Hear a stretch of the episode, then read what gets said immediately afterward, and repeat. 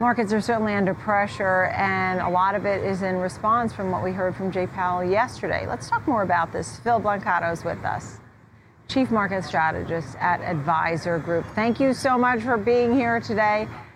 Phil, I mean, people got excited, things were looking good, and then all of a sudden the market just took this big turn. We cannot hold the rally. We were talking about whether or not it was a bear market rally. Was it for real? You can't hold a rally. Yeah, it's been an interesting period of time in that when you think about how much volatility is in the marketplace, it really comes back to the Fed. And in the end, as the Federal Reserve goes, the markets are going. Surprisingly, I would have thought the market was ready for this announcement. But where the surprise came in was not only was it 25 to 50 basis points, but also the fact that they're going to wind down the balance sheet. And that's $90 billion, more or less, a month happening here, probably in the next 60 days.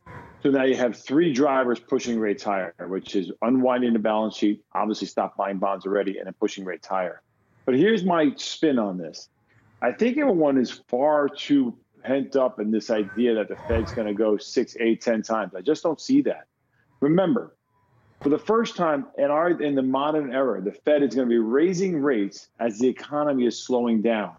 To me, that signals that the Fed is going to get aggressive initially, but then not before this year ends, probably by late summer, early early fall, you're going to see a pause. The reason why? Because as we slow from a 6% GDP to a 3, the Fed's mm-hmm. only going to have to push so high, assuming that inflation does moderate, and I think there's lots of reason why it does. Yeah, and you know, already there are concerns about recession and slowdown, and you know, we heard from um, Jay Powell yesterday where he used the language there is something in the idea of front end loading. I mean, it really basically alluded to more aggressiveness where he said there, you know, you, there's appropriate combination which could poke point in the direction of 50 basis points. It puts that on the table. I mean, what if they go rogue, like Bullard said, and go to 75 basis points and just sort of rip the band aid off, get it done? Might be interesting if they did that. I'm not sure they'll do that.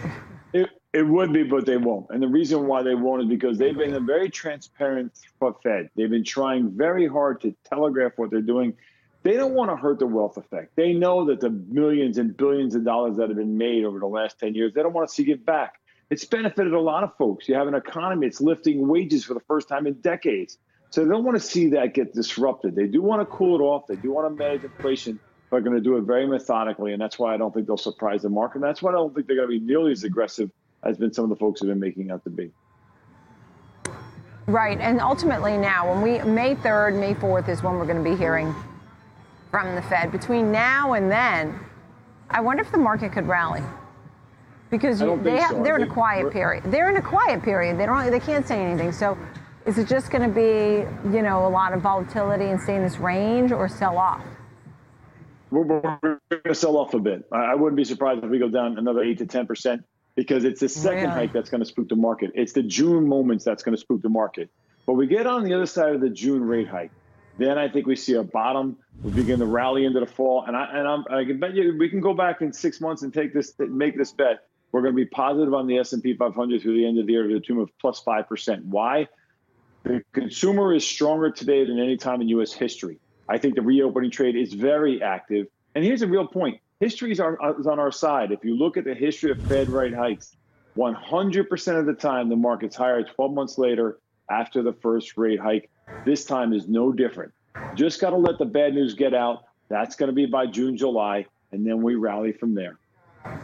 Yeah. Are you talking about Delta? Is Delta a name you like? Delta's a name I really like. And I know some other guests have come on the show and said they don't like the reopening trade. I couldn't disagree more.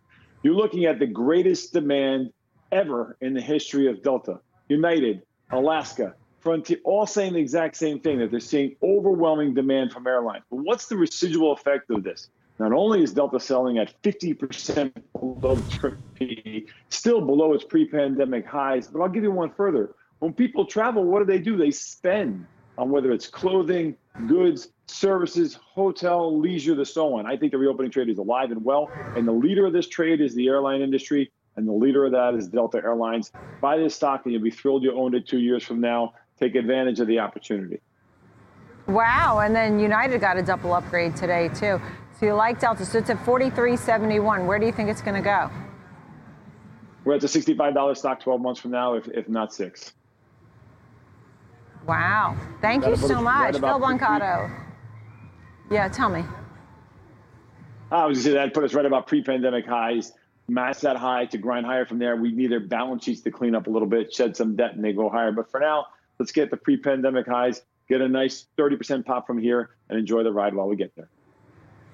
Bill Blancato, always great to see you. Love when we get a chance to chat. Chief Market Strategist, Advisor Group. Thanks for joining us.